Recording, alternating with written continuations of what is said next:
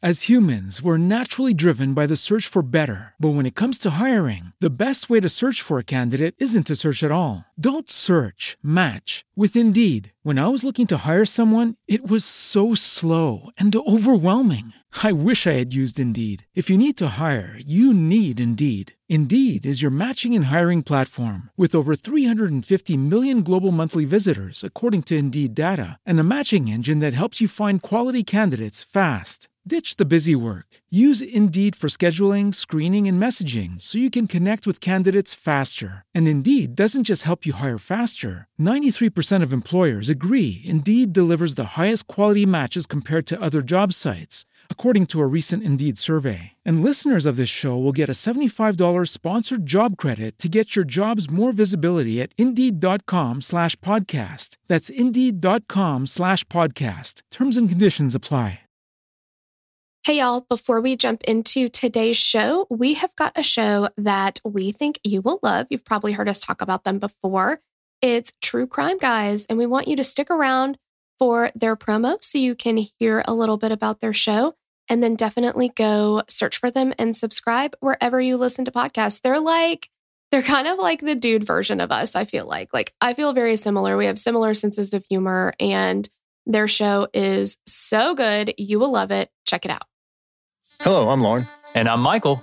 And, we're, True Crime Guys. What are you doing? Oh, I thought we were doing that thing where we said the same thing at the same time. Since when do we talk over each other? Uh, like every episode for the last four and a half years. Fair enough. We also been known to add a little bit of levity and bring new perspectives on history's most infamous killers, such as Gacy, Ramirez, BTK, and many others, as well as a healthy dose of lesser known cases, all while being the oldest true crime podcast you've never heard of. Not sure that's a good thing. Debatable. I'm in Las Vegas. And I'm in North Carolina. That doesn't stop us from getting together every week to discuss our favorite topic, Moida. I also use my background as a musician to make an original intro song for almost every episode, like this one about Jodi Arias. Jody, Jody, bitch, you're the scariest. So if you like true crime, obviously you do if you're listening to this, and you don't mind a little bit of banter mixed in, give us a listen. Alibi's hilarious. Serial killers would not be idolized in the making of this podcast. Although many of them have physical and mental trauma in their backgrounds that explain some of their erratic behavior, they are, generally speaking, mostly narcissistic scumbags. We prefer to spend the majority of the time discussing how pathetic they are. Crown on the stand, wear some glasses and dye your hair back. Hello, and welcome to Killer Queens, a true crime podcast. I'm your host, Torella. And I'm your better, prettier, younger host, Tori. We're sisters who are obsessed with true crime. and love gal palin with you about cases. You can expect the occasional curse word. Lots of friends quotes and all the 90s nostalgia. To get in on the conversation, check us out at killerqueenspodcast.com. You can also find us on Instagram and Facebook at Killer Queens Podcast, and we're on YouTube at Killer Queens, a true crime podcast. Okay, y'all, grab your Capri Suns or your Surge and let's talk about some true crime. Hey, hey, hey. Hey, guys. Welcome back. Yay. Welcome back. I wanted to sing it too. Oh, did you really? I did. Oh, If you've never been here before, also welcome for the first time. yeah. Yeah. We are covering a case that fucking sucks. Yeah, it's not going to be fun. It's not going to be enjoyable Mm-mm. just because of what we're talking about. But I think if you knew at all what you were getting yourself into with a true crime podcast, you probably expected it to not be. Exactly. Yeah. Also, I think we should go ahead and just like tell everybody like go ahead, have your windows open. If you're mm-hmm. driving, you're going to want to roll a window down and like just be on the lookout for things that you can throw out the window that you don't need to go back and pick up, especially for driving because those are gone. Right. Absolutely. You And are going to, everything in your car or your house is going to be gone. Yeah, pitched for sure. Mhm. And it's not, you know, it's wrong place, wrong time for these items. Their own fault. Yep. You got to yeet them right out. Yep. Your hands are tied. exactly. I also did want to mention we've gotten some messages on where to submit case requests. Oh, great. Great idea. Yeah. Yeah. So if you go to our website, which is killerqueenspodcast.com, there is a case submission form on there. And that is the perfect place to do it because unfortunately, if you send it like on Instagram, Facebook, in a an email to us, they get lost. And we just uh, having them on the case submission form is going to be the best place because we can keep them all there. We get organized and then we don't miss anybody. Exactly. Yeah. Mhm. Otherwise, yeah, they just like we don't know what happens to them, you know. Yeah, we want to be like Aerosmith. We don't want to miss a thing. So Exactly. And if you want to go directly to the link, it's killerqueenspodcast.com slash case submission, all one word, like together. perfect. Yeah. Yeah. Also, before we get started, just really quickly, we want to let you know that if you want some bonus episodes and ad free episodes, Why are we doing episodes? I don't know. I wish I felt right in the moment, and then now you Yeah, but once it. I did it once, I was like, well, now I got to do it again because it's a whole thing. But you can check out our Patreon. So for as little as $3 a month, you can get all these episodes ad free. And if you move up higher in the tiers, you can get tons of bonus episodes, three a week there. And then we also do our True Crime Rewind show on Spotify's new app, Green Room, where you can actually physically talk with us about cases. yes, And that's on Tuesday nights at 8 p.m. Central. Yes, it's gonna be great, guys. Yeah, we learned in the last one that I can't do time zone differences. So I'm just going to stick with 8 p.m. Central. it's the easiest one for us. Yes. Yeah. Exactly. So there's that. You can go to patreon.com slash killer queens pod if you want to check it out. And uh, with that, we'll get right into the episode. Ooh, still doing it. Okay. Mhm, mhm. All right. Well, we wanted to thank Karen Cervantes, Ina Steenum. I'm so sorry. I'm letting you do. I'm not trying. Paul's daughter. I don't know how to say it. I, I know it's it's got some some characters that I'm not familiar with. I'm so so sorry. Yeah. And Jill Nensteel for requesting this case, and we also want to thank Britt for writing it up for us. Yay, thank you. And we do have a trigger warning for domestic violence, just to let you know.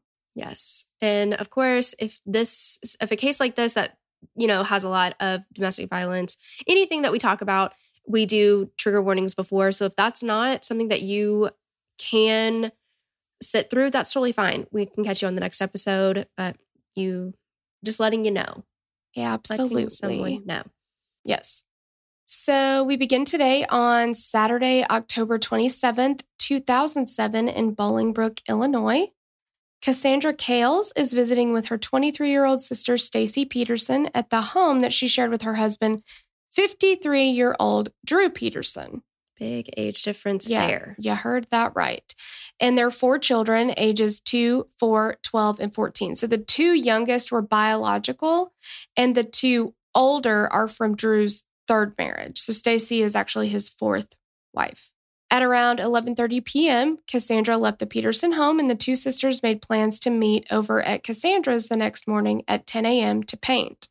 When Cassandra did not hear from Stacy the next day, she got super worried. Stacy had recently confided in close family members that she was planning to leave Drew. So Cassandra tried calling Stacy all day and by 11 p.m., she'd had enough and drove over to Stacy's house. And she noticed that neither Stacy or Drew's cars were parked in the driveway. She rang the doorbell and was surprised when one of the children answered and told Cassandra that he and his siblings were home alone. He said that Stacy and Drew had gotten into a big fight that morning and Stacy had left and Drew was out looking for her. Cassandra obviously gets more concerned and calls Drew's phone. And Drew answers and says he's been out all day looking for Stacy with no luck.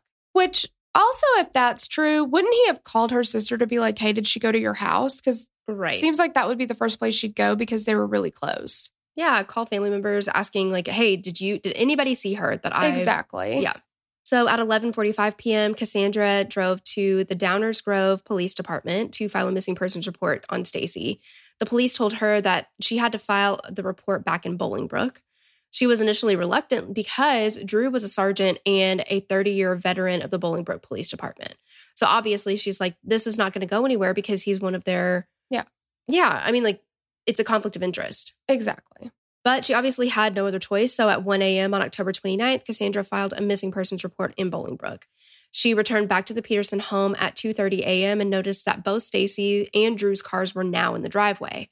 When Drew was confronted again with questions about Stacy's whereabouts, he said that Stacy had called him that evening to tell him that she was leaving him and the kids and that she had left her 2002 Pontiac Grand Prix at Clow International Airport. Drew claimed to have walked to the airport to retrieve her car. And it's like a half mile, I think, away from their house or something. Like it's not very far. Right. Between 3 and 4 a.m., Cassandra then filed an additional missing persons report with the Illinois State Police. So you might be shocked to learn that this was not the first time for something mysterious to happen to one of Drew Peterson's wives. And of course, like we mentioned, Stacy was wife number four. Hmm. Let's get into a little bit of Drew Peterson's history. Drew Walter Peterson was born January 5th, 1954, in Oak Park, Illinois, to Donald and Betty Peterson. His parents were married for 38 years until Donald's passing. Betty later married Albert Morphy, Donald's boss at Northern Illinois Gas Company. Whoa. That's that's a little close to Interesting. home. Yeah. Drew has one stepbrother, Thomas Morphy. Drew graduated from Willowbrook High School in Villa Park, Illinois in 1972. And in 1974, he briefly attended College of DuPage, I think is how you say that. Right. Shortly after, he moved to Falls Church, Virginia, and joined the Army to train as a military police officer. He received an honorable discharge in 1976, and then he ends up joining the Bolingbrook Police Department in 1977. Drew married his high school girlfriend, Carol Brown, in 1974. And Carol actually, unfortunately, suffered a miscarriage early into their into her marriage. And the couple went on to welcome two sons, Stephen Paul Peterson and Eric Drew Peterson. After only a few years of marriage, Carol found out that Drew was having affairs while undercover. He even had an affair when she was pregnant, and she decided to leave him. Their divorce was finalized in 1980, and they went their separate ways. And this is going to be a, a theme. Drew Peterson cannot keep it in his pants. No, he has a pattern of throwing his cat around. Yeah, exactly. In 1980, Drew met 20 year old Kyle Pyrie when she was working at a local gas station. He responded to a call at her work that someone had driven off without paying for gas. For whatever reason, she was smitten with Drew and she just thought he was like so charming. And they quickly started dating and they became engaged after only four months. Wow. And Kyle said after they got engaged, that's when he changed and he started to become extremely controlling. She couldn't do anything without his permission. He went with her to a family funeral, and then the whole evening he accused her of kissing an ex boyfriend that also attended the funeral. Which, like, you were there, dude. Why would I do that in front of you? Right. And also, guilty conscience much? Uh, exactly. After about an hour long interrogation, he finally said, No, I never saw you do anything. I just figured if I accused you of it, it's a police tactic that you would confess to it if you had done it. Wow, that's a great way to instill doubt. Mm. There's a lack of trust there, obviously, but also fear. Like, really, you didn't see anything happen, but you thought, I will just accuse her of this. So if it did happen, she'll confess to it. Yeah, I mean it's it's being like I'm going to gaslight you until you admit to something that you know full well you didn't do. Exactly. okay, dude. Perfect. As humans, we're naturally driven by the search for better. But when it comes to hiring, the best way to search for a candidate isn't to search at all. Don't search, match with Indeed. When I was looking to hire someone, it was so slow and overwhelming. I wish I had used Indeed. If you need to hire, you need Indeed. Indeed is your matching and hiring platform with over 350 million global monthly visitors, according to Indeed data, and a matching engine that helps you find quality candidates fast. Ditch the busy work. Use Indeed for scheduling, screening, and messaging so you can connect with candidates faster. And Indeed doesn't just help you hire faster. 93% of employers agree Indeed delivers the highest quality matches compared to other job sites, according to a recent Indeed survey. And listeners of this show will get a $75 sponsored job credit to get your jobs more visibility at Indeed.com slash podcast. That's Indeed.com slash podcast. Terms and conditions apply. Before Shopify, were you wondering where my sales at? Now you're selling with Shopify, the global commerce platform supercharging your selling. You have no problem selling online, in person, on social media, and beyond. Gary, easy on the cha-ching. oh, sorry, but my Shopify sales are through the roof. Start selling with Shopify today and discover how millions of businesses around the world use Shopify to ignite their selling. Sign up for a $1 per month trial period at shopify.com slash listen. Shopify.com slash listen. Four months later, one altercation between Kyle and Drew ended with them thro- with him throwing her over a coffee table and pinning her to the ground. Kyle went to her parents' house and her stepfather urged her to call the police, which she did. The police did send an officer over to her house to take down her complaint, but apparently the officer was a friend of Drew's. Surprise, surprise. And Right. he convinced her not to press charges and that it was a one time situation. Kyle still broke off the engagement, but Drew was not letting go. He would pull Kyle over constantly and give her tickets for things like bald tires or that her taillights weren't bright enough. Wow, dude. Like, that's not going to get her back, A. And B, No. why are you being such a little shithead? Like, she just doesn't want to be with you for obvious reasons. Yeah, exactly. And I feel like because this is also a theme for him, he arrests people who he's, you know, been in relationships with or in relationships with while he's stalking them. I kind of feel like, I mean, I don't know. I'm sure you can make points either way, but I just kind of feel like it's obviously a conflict of interest for him to be pulling her over, for him to be arresting her because he's got reasons for that. He has a motive to Mhm. do that because he's trying to get back at her. So I kind of Right. feel like you should never be the one to arrest somebody that you are going through a breakup with, or, you know, like, No. what the hell? Exactly. Three months after harassment finally ended, uh, when Kyle's parents called the pol- the chief of police and detailed the harassment she was enduring, and they said that they would take s- further steps if they didn't stop. Drew finally quit stalking Kyle in 1982 when he met Victoria Vicky Connolly in a bar. They married only six months later. This is clearly another pattern with him. He moves very quickly, which is something that controlling narcissistic people do. Exactly. It's like textbook. Got to lock mm-hmm. it in. Absolutely. Vicky had one daughter, Lisa, coming into the marriage, and the couple opened a bar in Romeoville, Illinois. I love that name. Yeah. Vicky has stated that during their marriage, Drew pulled a gun on her three or four times, once putting it to her head and telling her that he would kill her then himself. He said that he would kill her and make it look like an accident. Vicky's daughter Lisa later testified that Drew was very controlling with her mother. Vicky wasn't allowed to have any friends. She wasn't allowed to talk to any family members. Vicky and Lisa stated that there there were bugs in their house and business. He would put microphones and he would hide them all around and tape all of their conversations. I mean, this is just a person who is obviously somewhat unhinged, but he's got all these police like tactics and equipment, I guess, like available to him. Yeah. And I feel like he would know how to make things look like an accident, you know, based on like mm-hmm. investigations and, you know, things he's seen around the police station. Like, that's got to be absolutely terrifying. Well, I mean, there are so many memes about the fact that people who are super into true crime, like, oh, I could perform the perfect crime and never get caught because we know so much, right? But we know so very little compared to an actual police officer Mm-hmm. who has seen it firsthand. I mean, he's, it sounds like he, because he's been in at the point that we are talking about 30 some odd years, maybe less, maybe more. mm-hmm. He's done a lot of different stuff too. It's not like he just worked the desk the entire time. He's Right. Been in action. He's been undercover. He's been all kinds of in all Mhm. kinds of different situations. So he knows a ton. Well, and he's also got obviously friends in the department who are like, oh, Absolutely. you know, Drew's a good guy. He couldn't do anything like that. So let's just blow it over. These are just women making shit up about him because they're jealous or whatever. yeah, multiple women who have nothing to do with the other, and clearly it's just made. I can't. I cannot. I cannot. In 1985, Drew was fired and also indicted on charges of official misconduct and failure to report a bribe in connection with an unsanctioned undercover investigation that he attempted. The Bolingbrook Fire and Police Board found him guilty of all those charges, as well as disobedience and conducting a self assigned investigation. And Drew, of course, denied all of these allegations.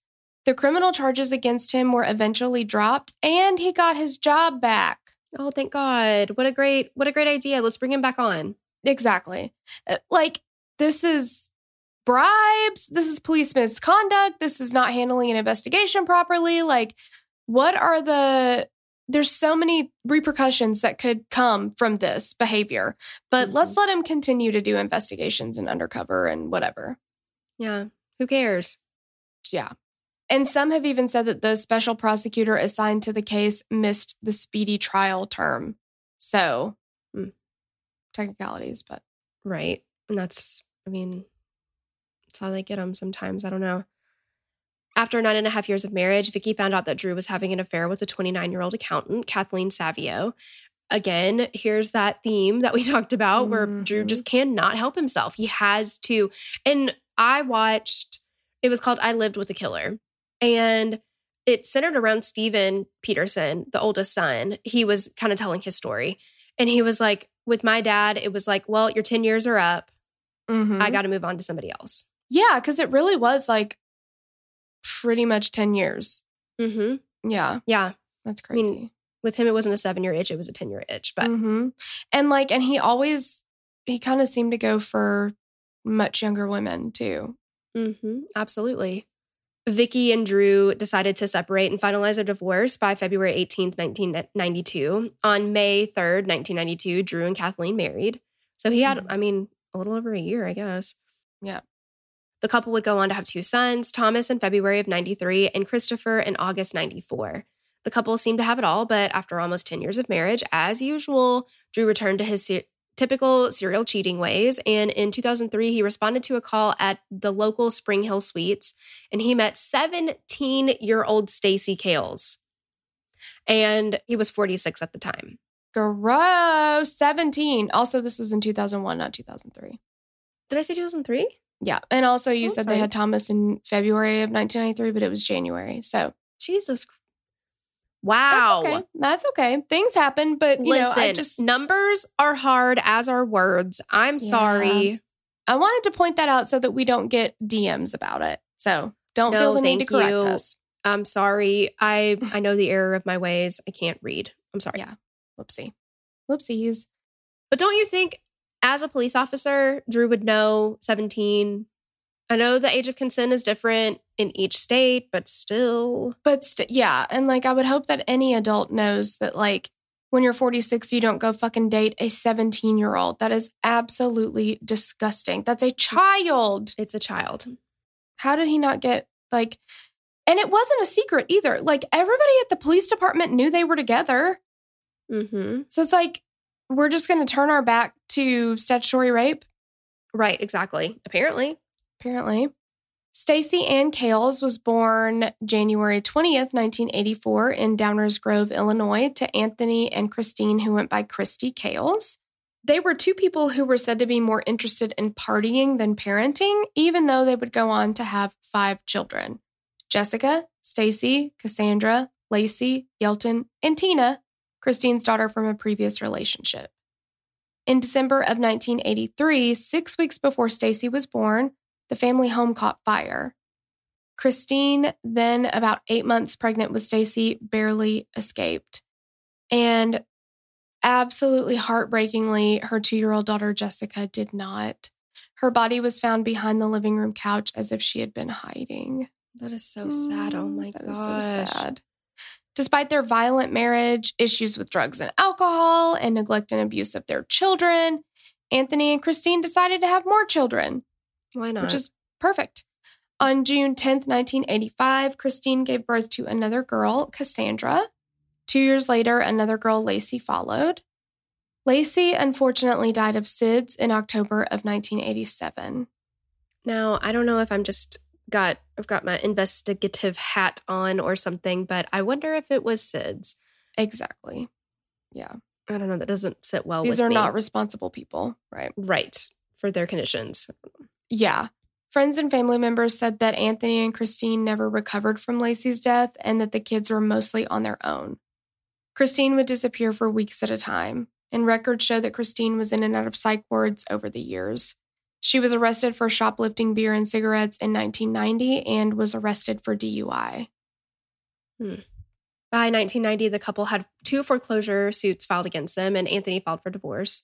Records show that Christine initially contested the filing, but after repeatedly missing court dates, Anthony was awarded sole custody of Yelton, Stacy, Cassandra, and Tina. The family moved around a lot, and Anthony remarried five years later. When she was in high school, Stacy went to live with her older half sister, Tina. Stacy came out of her difficult childhood a kind and loving person, determined to make life better for herself. She even graduated high school early at the age of 16. It's impressive. Doesn't Yeah. make her an adult, though, guys. It doesn't make her an adult. yeah, exactly. But like, there's so many ways that could come out, but uh, that's just such a hard childhood. I, I feel so bad for these Mm. children all the way around. Absolutely. In 1998, Christine went missing. She was last seen around 4:30 p.m. in the vicinity of the 2300 block of West 199th Street in Blue Island, Illinois. Stacy's sister Cassandra says that she and her sisters all believed that Christine had been murdered by the man that she was living with at the time. He said Christine left for church and never came back, but she left her purse at his house. And I mean, typically, you're not going to leave your purse if you're going somewhere. Like, that's the one thing you're going to bring with you. Yeah, you need all that stuff. Like, I don't understand why we're still in this day and age. I know this was in 1998, but still, why we still think that I would leave all of my clothes and shoes. It would be hard because I'm obsessed with all, you know, like I, I have things that I, I feel like I need day to day. But if I'm leaving, I'm going to take the important things. I'm going to take my wallet. I'm going to take my keys. I'm going to take my money, my debit Yeah. cards, my driver's license. I'm going to take all these things. Yeah, the only time I leave my purse at home is if I go like for a walk around the neighborhood or like walk the dogs or Right. whatever. Absolutely. I won't bring it then. But yeah, if I'm getting in my car, I'm taking my purse because it has my ID in it and yeah, all my stuff. Like that just doesn't make sense. Now I know there are some people who don't carry purses and stuff like that, but But you usually have like on the back of your cell phone or something, you Yeah. have all of the things that your necessary items. yeah, but she was a person who did carry a purse. So yeah. The sisters went to the police with their suspicions, but nothing came of it. And Christina's still listed as a missing person today. Poor Cassandra. Mhm. like first her mom and then her sister like so awful stacy was absolutely devastated about christine friends and family said she never talked about her mom after that. Stacy had dreams of becoming a nurse so she took a series of odd jobs trying to save for college. And that's when she meets drew. Neither of them seemed to mind the 30 year age difference because the two quickly started seeing each other behind his wife kathleen's back.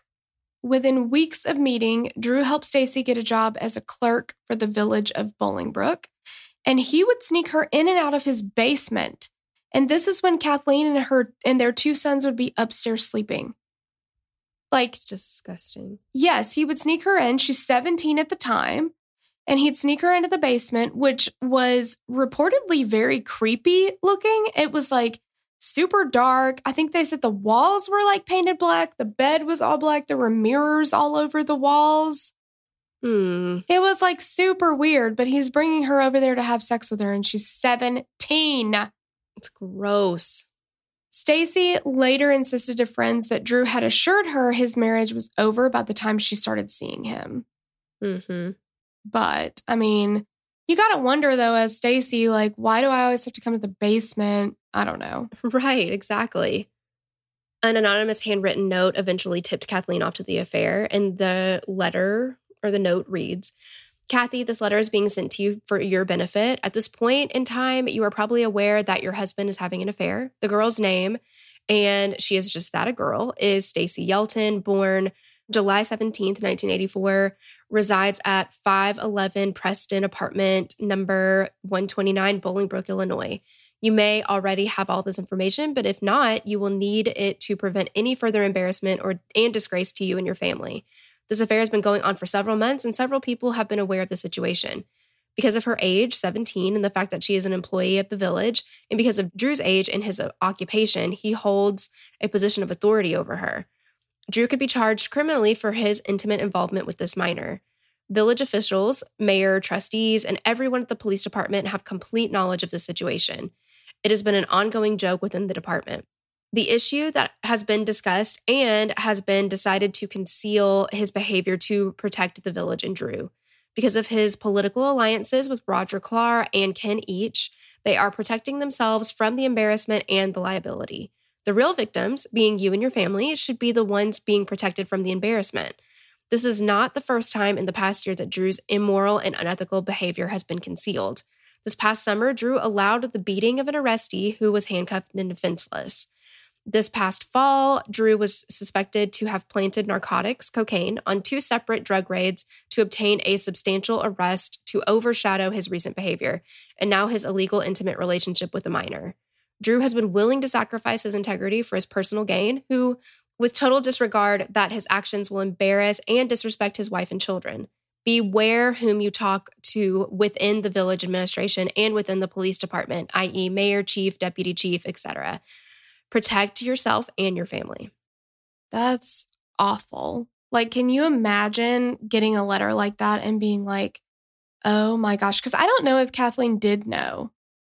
She might have had some suspicions, but I don't think she. Well, and I'm not placing any blame on Kathleen. I Oh, don't no. mean for this to come across as like any other way, but sometimes when you begin a relationship that way where it's hidden from your spouse's significant other, when it starts that way, you might think, well, I mean, they that's how we started. Maybe he's doing it to me. Mm-hmm. Yeah. And I mean, he had to have been acting super weird. Distant at the very least, right? Yeah. Yeah. And like the thing about him is he he really doesn't uh he's really not worried about being found out for affairs. It doesn't seem like. Well, and he's got so much clout as Yeah. a police officer with everybody else in his pocket that I'm sure he's like, who cares? Yeah, and again, this is a person who is technically a subordinate, so he could lose his job. He could be criminally prosecuted. She is underage. Like there are all of these reasons why this is not okay and it's not like in Friends where Ross is like, "Well, it's frowned upon." Right, right. This is definitely like you could get in some serious trouble. But Mhm. he's just like, nobody's going to say anything to me. Like, everybody Right. already knows about it. I am invincible. I'm untouchable. absolutely. Ugh. So this was enough for Kathleen. She ended up filing for divorce, and the separated couple argued frequently over money and custody of the boys. In 2002, Kathleen got an order of protection against Drew due to domestic abuse. On November 14th, she sent a letter to Will County Assistant State's Attorney Elizabeth Fragel. I'm not Sure. Fraggle Rock. I don't know. yeah, expressing her fears that Drew may kill her. And we don't have the entire letter, but there are, there's, you know, some excerpts that we're going to read. So, dear Ms. Fraggle Rock, on three different occasions, I've tried to reach you over the phone regarding child charges I filed against Drew Peterson. When I found out Mr. Peterson was having an affair with a minor at the police department, he began to get very violent by striking me with his hand and chasing me through the house with a police stick. At that time on record, I had to get an order of protection from him. There have been several times throughout my marriage with this man where I ended up at the emergency room for injuries, and I've reported this only to have the police leave my home without filing any reports. On July 5th, Mr. Peterson got into my home with a garage door opener he programmed for himself while I was out of town with my two sons. I was unaware of his presence and was very afraid for my life. He popped out from our living room while I was walking down the stairs with a basket of laundry. I was shocked and dropped all the clothes and stood there asking him to get out. Drew was in a SWAT uniform with his police radio in his ear. He yelled for me to sit down and be quiet. I refused and he pushed me on the stairs. He told me to move down to the third step and not to move or speak. He was very angry that in our divorce, the judge ruled that he would have to pay me child support. Like, what the fuck do you think, dude? Exactly. He told me he didn't want to pay me anything. He pulled out his knife and he kept that he kept around his leg and brought it to my neck. I thought I'd never see my boys again. The list goes on and I understand it's just it's just part of it, but it needs to stop. That's not no. That's so I hate that she felt that way. Mm-hmm. I mean, what, how else would she feel though? I know because it's just like, well, deal with it. Yeah, exactly. That's how what she's had to do this whole time. Yeah. My sons and I would like to move away from this area for our safety and sanctity. He knows how to manipulate the system, and his next step is to take my children away or kill me instead. I really would like to know why this man wasn't charged with this unlawful entry and attempt on my life. I'm willing to take any test you want me to take to prove my innocence of charges against me and also any lie detector test. I really feel Drew is a loose cannon. He is out on the streets of Bolingbrook patrolling and just taking the law into his own hands. I haven't received any help from the police here in Bolingbrook, and I am asking for your help now before it's too late. I really hope by filing this charge, it might stop him from trying to hurt us. Hmm. That is so sad. That's really sad. It's like she's like screaming it from the rooftops. This man is dangerous. I am in fear for my life. hmm And literally falls on deaf ears. Yep. They're like, well, but he's a police officer, so probably not. Right. Kathleen also sent a copy of the letter to a reporter, Walter Jacobson, at Fox Chicago, with a cover sheet stating that her story is not your typical domestic dispute, but a story about corruption in Bolingbrook. By the time the letter is sent, Bolingbrook police have responded to 10 domestic disturbance calls at the Peterson home, several for abuse, breaking and entering by Drew, and for Drew failing to return the children on, on time from visitation. Police responded to eight more calls before the couple's divorce was finalized in 2003. Drew has never was never charged with the crime. But police arrested Kathleen for domestic battery twice. She was acquitted of both charges.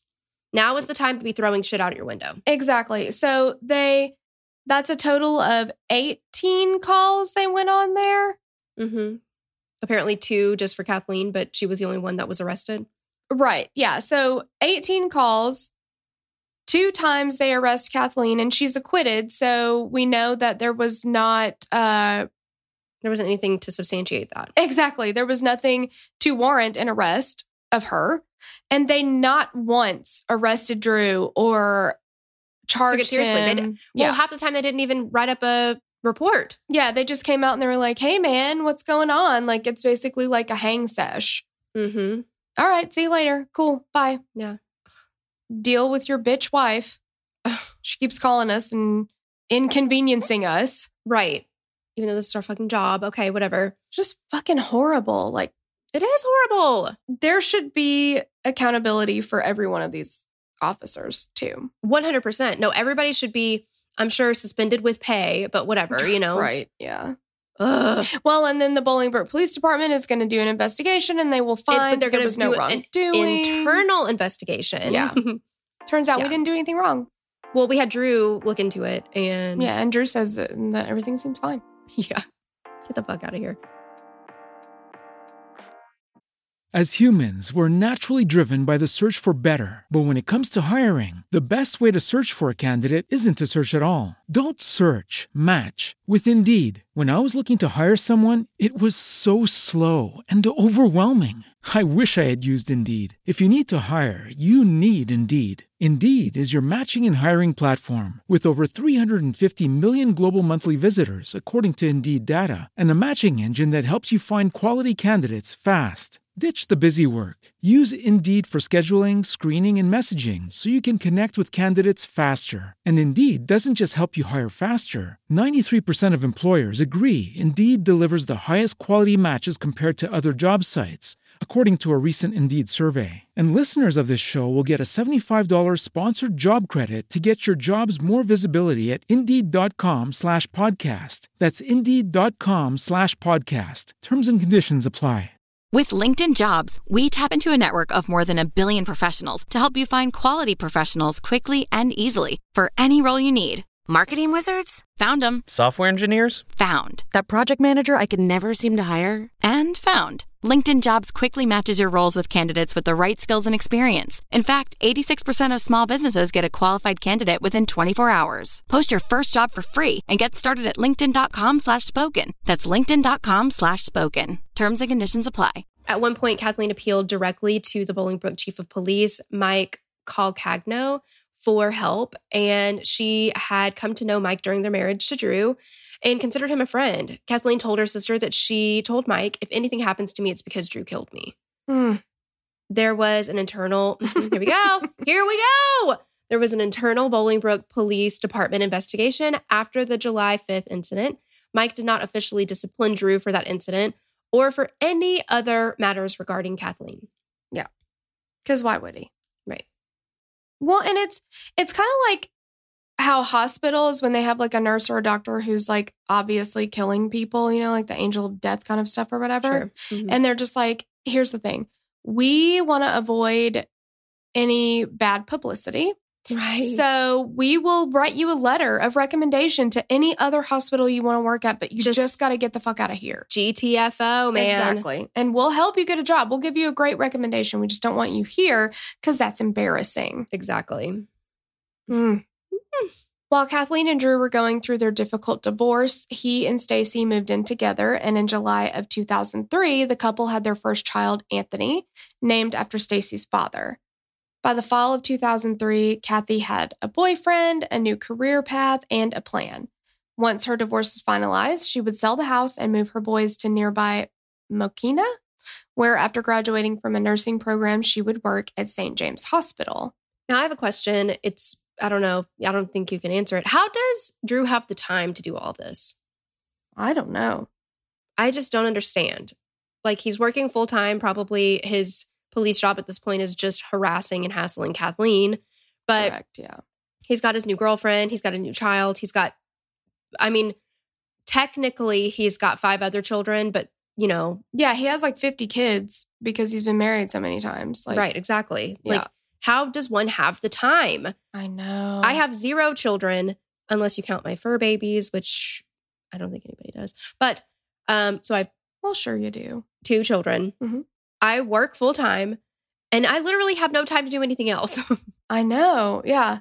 I remember I dated a guy long time ago and um I'd heard some rumblings that he was cheating on me Mhm. and I was like when would he do that? Like there's no possible way he's able to cheat on me because I see him like several nights a week. Like I just don't get, you know, and he works and like all the stuff and he has a kid. So I was just like there's no way he's cheating on me. Like people are just saying that. And then his fiance, so mm-hmm. I guess technically he was cheating on her with me, but I didn't know, called me and was like, he's cheating on both of us and we're engaged. And I was like, I did not know about you. I had no idea. And she's like, no, I know.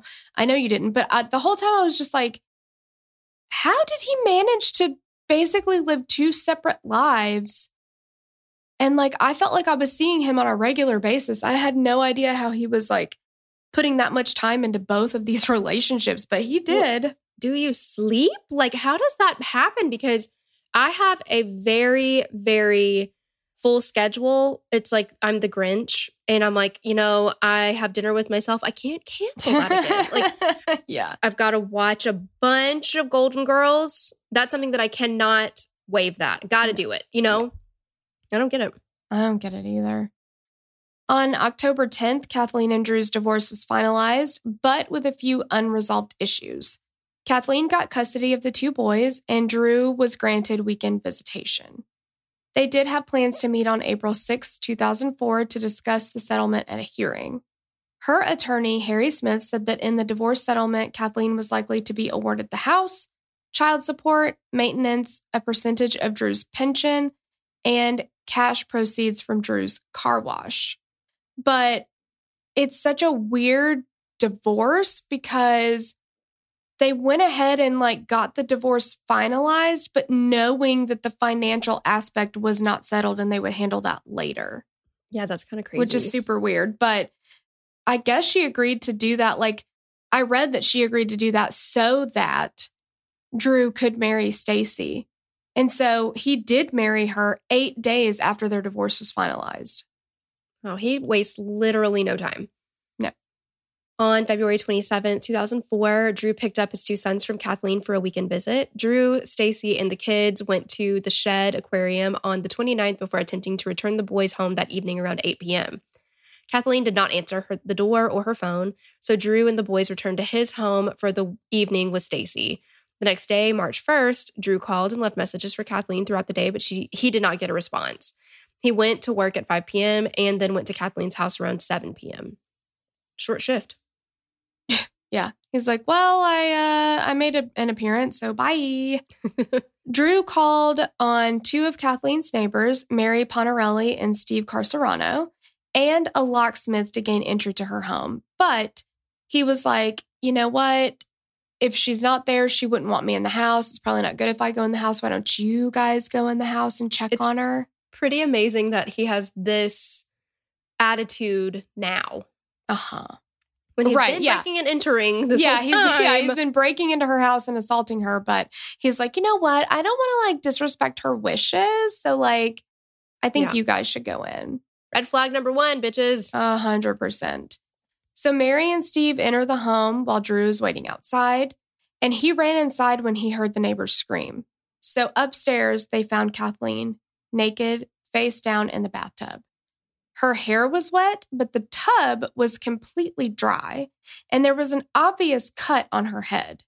When Drew came into the bathroom, he was screaming, What am I going to tell my kids? What am I going to tell my kids? Mm-hmm. Drew later produced a handwritten will dated March 2nd, 1997, signed by himself and Kathleen. In the will, each leaves all their assets to each other. Yeah. I bet. Yeah, right. Sure, it does. I don't doubt that for one little bitty second. The will's validity is later called into question after reports that Kathleen's divorce attorney said that his client told him that she did not have a will. Well, and if she did have a will, she would have had it drawn up by an attorney, and she had an attorney. So, Yeah, exactly. And let's just say, let's just say that this will had been written up and it was valid and whatever. Let's just say it. It's not, but let's say it did.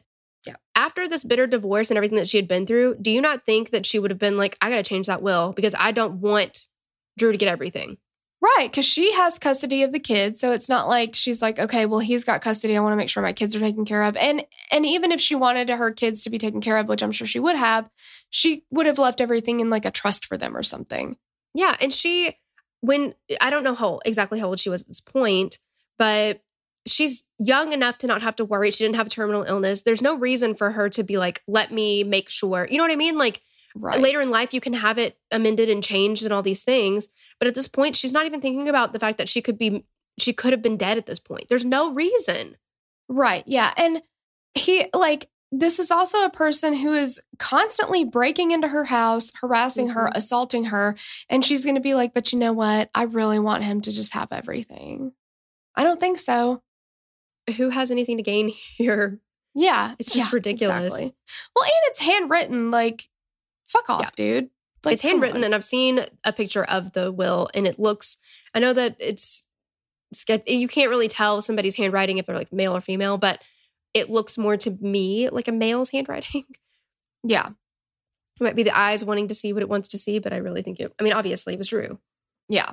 March 20th, 2004, Dr. Brian Mitchell with the Will County Coroner's Office released an autopsy report saying that the cause of Kathleen's death was accidental drowning.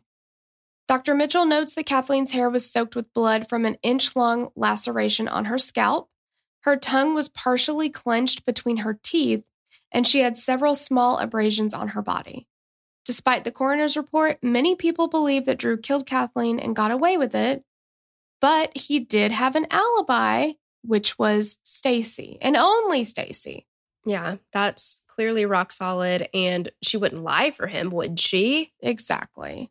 On May 7th, 2004, a six person coroner's jury ruled that the manner of Kathleen's death was an accident.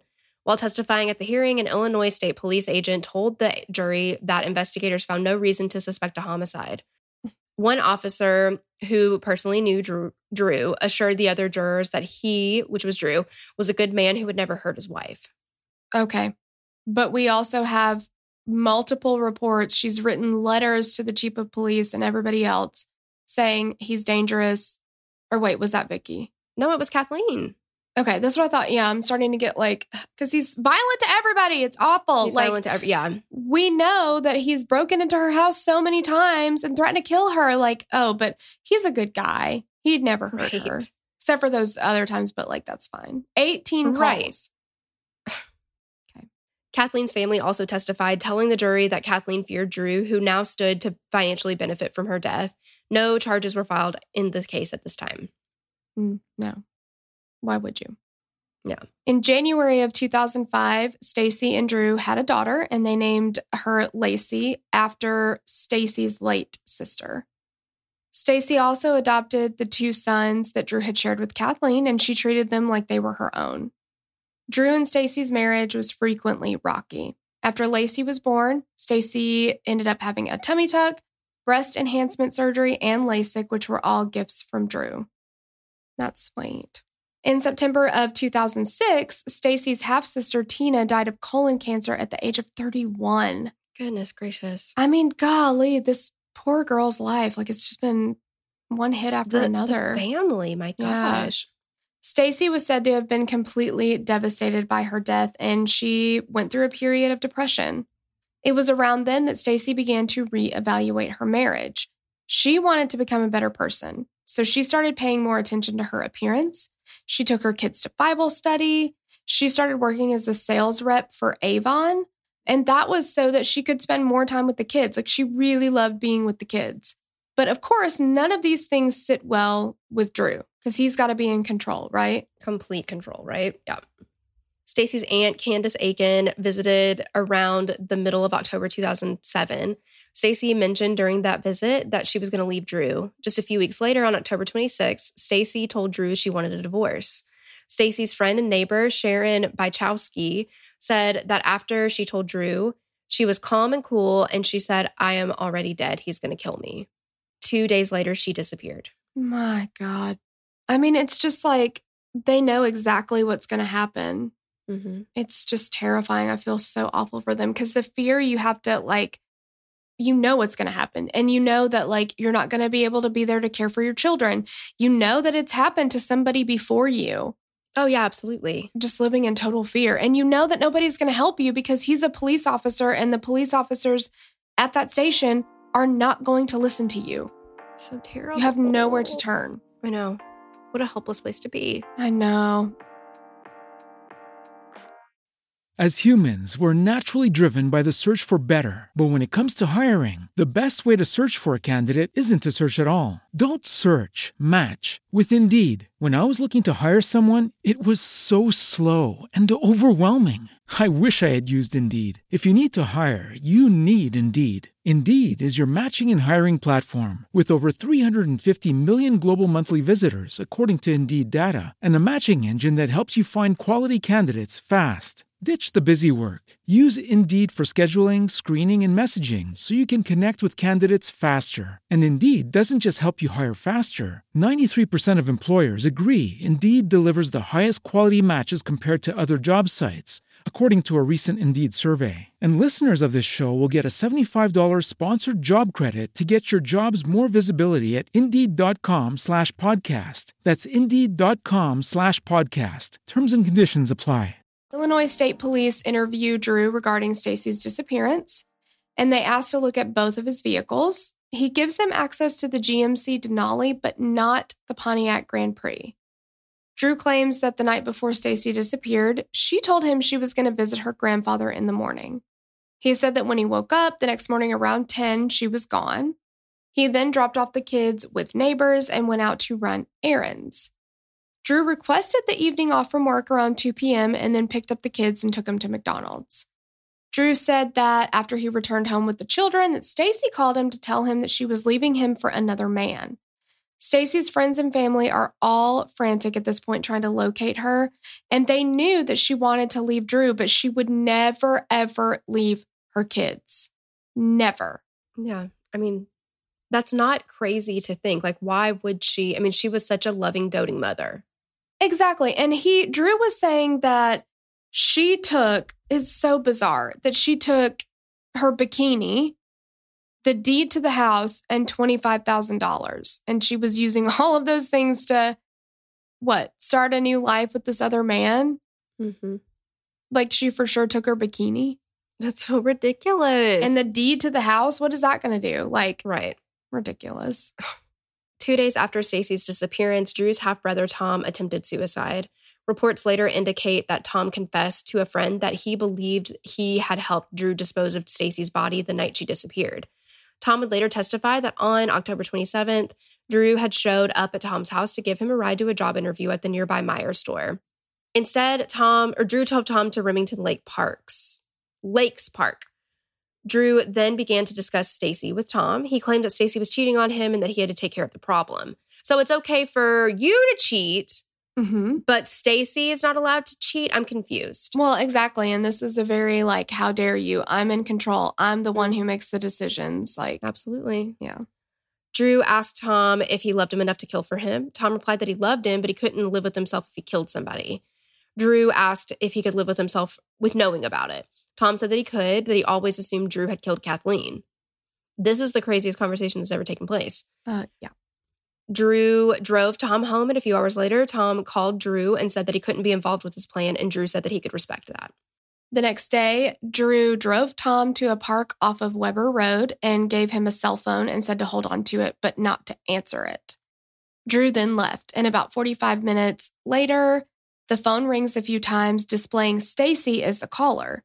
Within an hour of the calls, Drew returned to the park and he picked up Tom. He then asked Tom to help him move something at home. They drove to the Peterson home where Drew led Tom to a large blue barrel, like it's a like barrel looking container in his bedroom. They moved the large container down the stairs out of the house and into the Denali. And Tom later described the container as feeling warm to the touch. He said it weighed about 120 pounds. And he also said that Drew told him to be really like careful about like the angle that he held it at because he didn't want it to spill in the house. Hmm. Oh my God. At some point, Drew gave Tom some money and told him this never happened. The next day, Tom called Drew on the phone and told him that he wanted to hang himself. Drew tells him not to worry. That night, Tom began drinking and overdosed on prescription pills. The state police go and speak with Tom in the hospital after Drew visits. He was offered immunity by Will County State's Attorney James Glasgow. The police recorded a phone call between Tom and Drew where Drew ordered Tom to not talk to the press or the police, and he warns him about discussing things on the phone. They actually are able to corroborate Tom's story a little bit because he told the police that he was drunk at the time that this was happening and that Drew drove him to Starbucks. He was like, We need to get you a coffee because you're Mhm. drunk. And this was like, sober you up. yeah. when they were at the park and he was like holding Stacy's phone. And the park that they drove to, or like the area that they drove to with Stacy's phone and all that, was near a guy that she was supposedly seeing at this time. So he's very good at framing people too. Mhm. But they do verify with the security footage at the Starbucks that Drew Peterson's car drove through the drive through and ordered a coffee with vanilla. And they verified, I don't know how this is possible, but they verified that it was the only coffee with vanilla that whole day. How is that That's possible? insane. Yeah, that doesn't make any sense. I feel like that's probably not right. But they said it looked like Drew's car. Drew Peterson was driving. So they were able to verify that that he took him to get a coffee. And so they Mhm. felt like he was telling the truth. On November 1st, police executed a search warrant on Drew's home. The warrant allowed police to search the home and the family's two vehicles. Six days later, Drew appeared before a Will County grand jury and exercised his Fifth Amendment right. Drew was then officially labeled as a suspect in Stacy's disappearance. Hmm. Authorities then announced that they're going to look back into the 2004 death of Kathleen. A judge ordered the exhumation of Kathleen's body from Queen of Heaven Cemetery in Hillside. The exhumation petition states that the one inch gash on the back of her head would not have been enough to render her unconscious and cause her to drown. The petition also questioned the blood pattern in the tub, arguing that it wasn't consistent with water slowly draining from the tub the way investigators in 2004 assumed it had. Will County State's Attorney James Glasgow publicly stated that the crime scene evidence of Kathleen's death appeared to show that her death may have been staged to look like an accident, and her body was exhumed on November 12th. And the police at the time, I mean, again, obviously they're just like, well, it's Drew Peterson, so whatever. But the investigator that, or like the detective that was there, had, I believe they said he had never done a homicide at that point. And so he was relying on the crime scene tech, and the crime scene tech was like, yeah, it looks like an accidental drowning to me. And he's like, cool. So then when they go to the coroner and the coroner is doing the autopsy, the coroner just used that information and didn't do a thorough autopsy because they were like, well, that's a waste of time. This was an accident. So I'll just write it as an accident. Goodness gracious. Just so ridiculous. Yeah. Bolingbrook police announced that they had suspended Drew without pay pending an unrelated internal affairs investigation. Drew handed in his letter of resignation just shy of his 30th anniversary with the department and one day before he was supposed to meet with the internal affairs investigators. Drew retired with more than $72,000 annually in pension benefits. On December 10th, Plainfield minister, Pastor Neil Schori, revealed that on August 31st, 2007, eight weeks before her disappearance, Stacy met with the pastor at her request. She claimed that she had personal, detailed knowledge that Drew killed Kathleen. Stacy said that the night of February 28th, Stacy woke up and Drew was gone. She checked the house and couldn't find him. She found him standing in front of the washing machine, dressed in all black and holding a bag. Drew then put the clothes he was wearing in the washer and, attempt- and emptied the bag into the washer as well, which looked like women's clothing. Drew told Stacy that he had hit Kathleen on the back of the head and that he made her death look like an accident. Drew then coached her on exactly what to say during an investigation. For hours and hours, she said they sat at the mm-hmm. kitchen table and he just coached her. Mm-hmm. And the other fucked up thing about this is when the police did go to talk to Stacy, Drew was like, "Hey, she's really shook up about this, so I need to be present during this investigation." Well, yeah, they did it at their house, Mhm. and Drew was able to be there while Stacy was being interrogated. which is a direct violation of protocol. Yeah, You always separate people. And he's like Fucking finishing, man. yeah, he's finishing her sentences. He's touching her. She had to have been so intimidated. Well, yeah. Like, and you're not even letting her answer all the questions. So you don't know what her answers would be without Drew there. Exactly. It's just He's leading her. ridiculous. yeah. On February 21st, Dr. Larry Blum, an independent pathologist who performed one of the autopsies on Kathleen, ruled her death as a homicide. A Will County judge granted a request by Kathleen's family to have her estate reopened in preparation for a possible wrongful death suit against Drew. On January 23, 2008, Drew and his attorney, Joel Brodsky, called into the show of Chicago radio personality Steve Dahl, who'd been making fun of Drew since the case began. He was like doing a bunch of Drew Peterson impressions. Joel suggested that Steve host an on air, quote, dating game with Drew the following day, and they would call it Win a Date with Drew. But WJMK managers and Steve decided not to go through with it. They were like, actually, that's kind of like probably not a good look because his current, like, Drew was saying, of course, that his current wife had left him for another man. And he's like, well, I'm not going to live the rest of my life just like alone. So, yeah, somebody can win a date with me. Like, let's do it. But obviously, the public was like, no, she's missing. And we think he had something to do with it. I Yeah, mean- how disgusting. Like that Yes. is in such poor taste. Absolutely. It's tone deaf, gross. In December of 2008, Drew's publicist, Glenn Selig, confirmed that he was engaged to a 23 year old Christina Raines. She would have been his fifth wife. On January 30th, 2009, it was made public that Christina had moved out of Drew's house. Her father, Ernie Raines, had issued an ultimatum to his daughter out of concern about the way Drew tried to control her and what he feared Drew would do.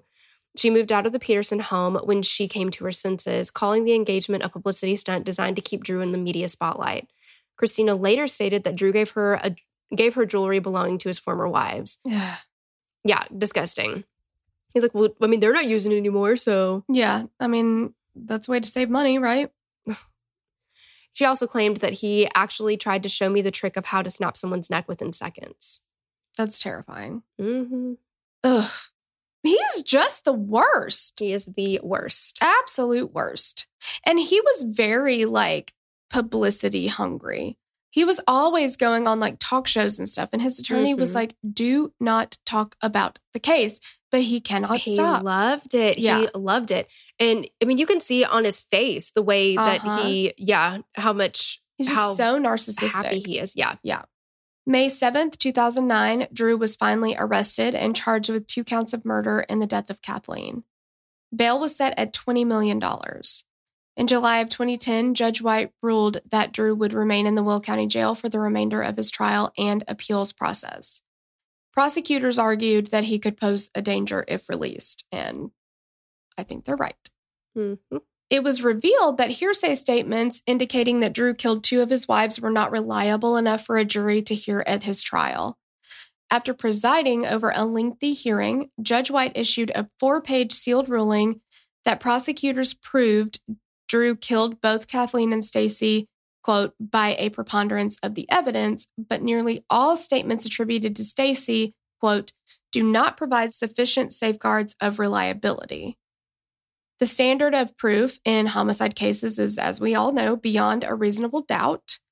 Preponderance of the evidence is the standard for fact finding on questions of admissibility of evidence, even in a criminal case. Stacy's statements were crucial to the prosecution's case as it lacked significant direct evidence. I mean, there was no physical evidence that put Drew at the crime scene Mm-mm. because detectives didn't collect any evidence because they assumed it was an accident. This is terrible. I don't mean it to sound this way, but it's like this guy, he's killed two of his wives. He's had like so many marriages. It's kind of hard to like keep track. I, for a second, I was like, no, no, no, Stacy, she hasn't been found. Like they didn't have, but I, Oh, right. Yeah. Yeah. Well, yeah. And they're kind of looking into both of these a little Yeah. bit at the same time. But the well, they didn't look at Kathleen's murder as a murder. They looked at it as an accident. So then they didn't collect any evidence. yeah, yeah. They Yeah. were like, well, we don't need to do an investigation because it's an accident. Now, Drew Peterson's attorney says, or they did the investigation right and there's nothing that places Drew there. But I don't No. think that that's what happened because I mean, you can go back and look at the case file. So I assume if there was evidence collected, the defense would have been talking about that and been like, well, they collected all this evidence and none of it points to Drew. But they're just saying maybe they did collect evidence and maybe it didn't point to Drew. They're not going Right. to put that in the file. Right. Exactly. And everything that Drew has done, nobody looked into it. So Yeah, exactly. In April of 2012, an Illinois appellate court ruled that prosecutors could use eight statements made by both the victim prior to her death and by Drew's still missing fourth wife, Stacy, prior to her disappearance. So they reversed White's earlier decision. Drew's defense had contended that introduction of these alleged hearsay statements constituted a violation of his Sixth Amendment right to confront any witnesses testifying against him. And they actually did something really disgusting too, because they're like during this trial, the defense attorneys were like, you know, leaving the courtroom at some point uh, or the courthouse, and there were um, journalists wanting to talk to him. Of course, you know, everybody's like, hey, hey, hey. And so one of them was like, do you think that, you know, Stacy's disappearance is going to have an effect on this trial? And for whatever reason, they thought they were being funny, but they were both like, Stacy, who? Who's Stacy? Which Mm-mm. Stacy? Mm-hmm. And she was like, his fucking current wife who's missing. And they're like, oh, that's Stacy. No, I don't think so. And they just thought it was really funny to do Stacy who? that's disgusting. Yeah, it did not go well for them. Literally everything that they did backfired on them spectacularly. Well, It's just a bunch of assholes hanging out with other assholes, I feel like. Mhm. It's just, oh, that's so gross. The Illinois state legislature attempted to help the prosecution with the passage of the new Illinois law, Drew's Law, which allows prosecutors to enter hearsay statements into evidence under certain conditions. Passed while investigators were looking for Stacy, the legislation permits courts to consider statements from the unavailable witnesses, provided that prosecutors are able to prove that the witness was killed to prevent his or her testimony and that the hearsay statements are reliable. Analysis by the court, the trial court under this new law led to 8 out of 14 hearsay statements being ruled inadmissible because they were insufficiently reliable. On appeal, however, the Court of Appeals reversed the trial court, ruling that Drew's law would allow the statements to be admitted. Why did they name it Drew's Law and not like Stacy's Law? Yeah, I have no idea. I mean, maybe just to kind of piss him off. Like, Maybe. you have a law that's gonna named after you that actually helped convict you, but Yeah, I don't like it though. I mean, I don't they like should have named it. Stacy's law. Yeah, that's just kind of weird.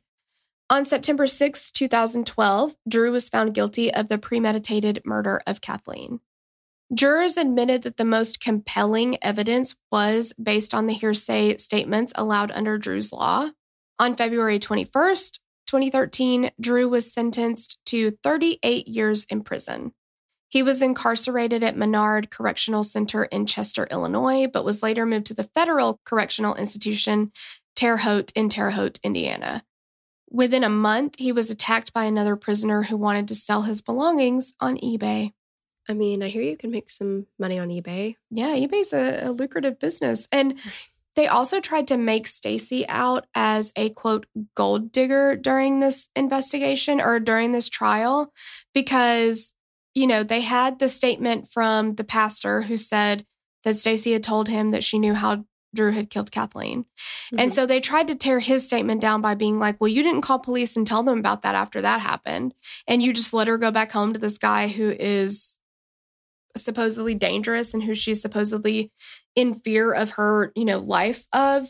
Like you didn't recommend her to a a shelter or some other pastor or parishioner, somebody that she could go stay with to keep her safe. Like you just let her go back home. And he was like, I mean, I wasn't comfortable with that, but she begged me, you know, she asked me not to do anything with that information. She just needed, I guess, to get it off her chest or something like that.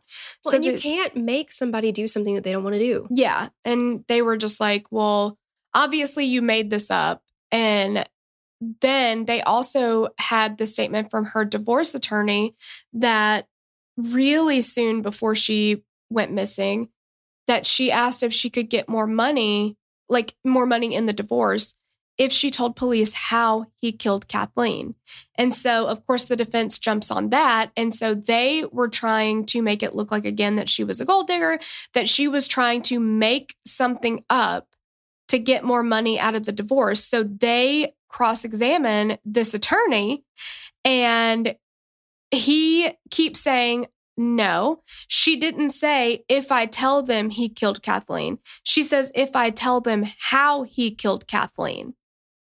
I know that he killed Kathleen. I'm not making it up. I just want to let them know how it happened.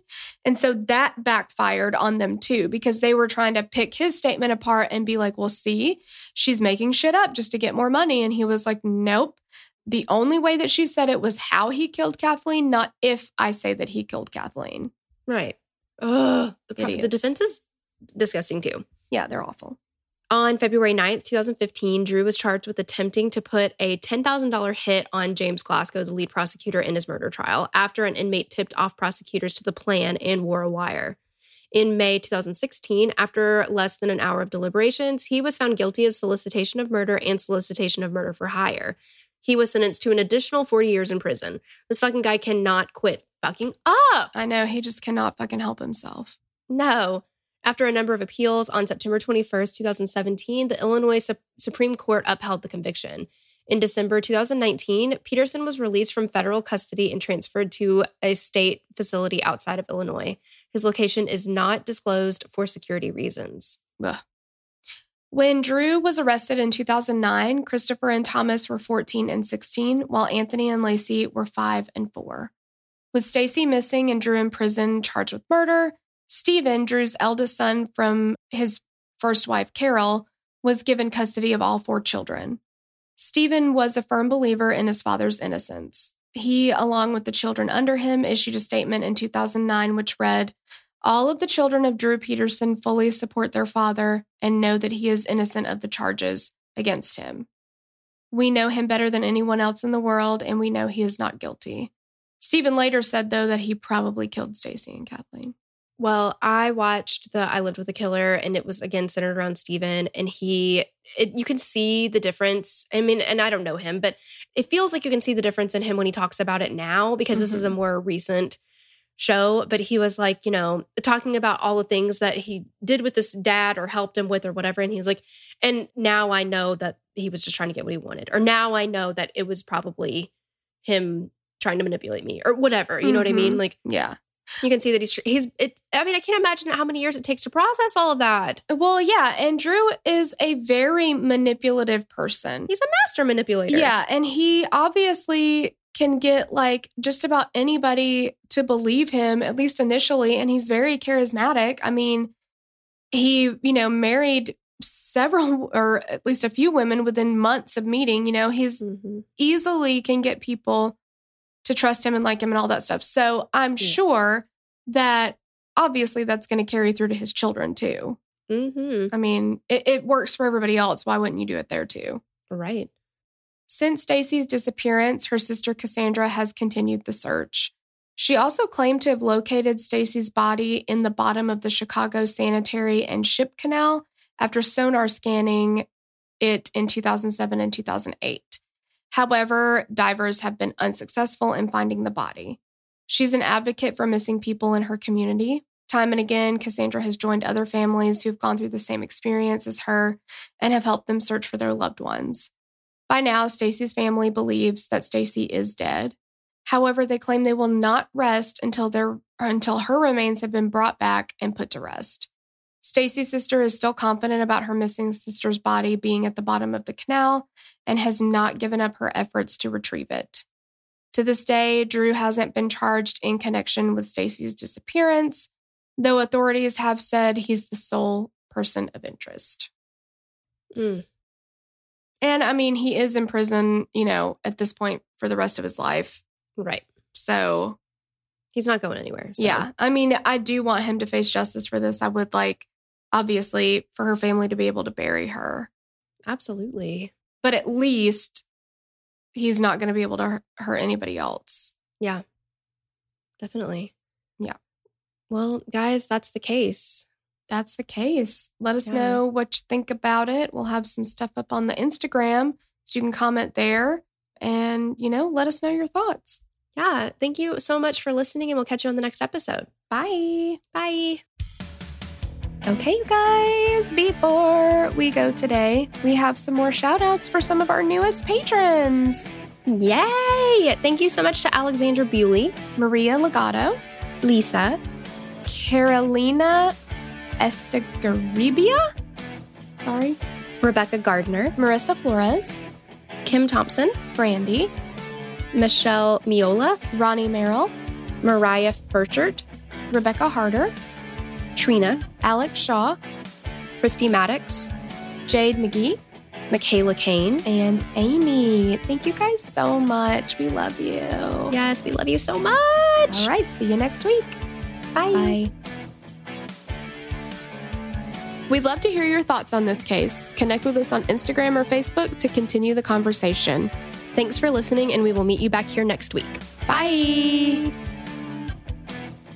The theme song for the show is created and composed by Stephen Toby. You can find more of Stephen's work on SoundCloud. Our logo was created by Sloan Williams of Sophisticated Crayon. You can find more of her work on Etsy. Visit us at killerqueenspodcast.com for merch and other info about the show.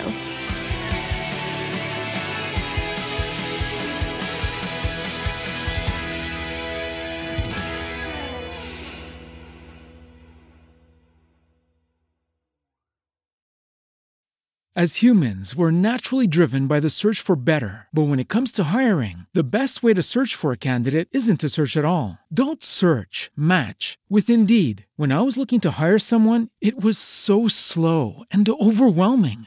I wish I had used Indeed. If you need to hire, you need Indeed. Indeed is your matching and hiring platform with over 350 million global monthly visitors, according to Indeed data, and a matching engine that helps you find quality candidates fast. Ditch the busy work. Use Indeed for scheduling, screening, and messaging so you can connect with candidates faster. And Indeed doesn't just help you hire faster. 93% of employers agree Indeed delivers the highest quality matches compared to other job sites, according to a recent Indeed survey. And listeners of this show will get a $75 sponsored job credit to get your jobs more visibility at Indeed.com slash podcast. That's Indeed.com slash podcast. Terms and conditions apply.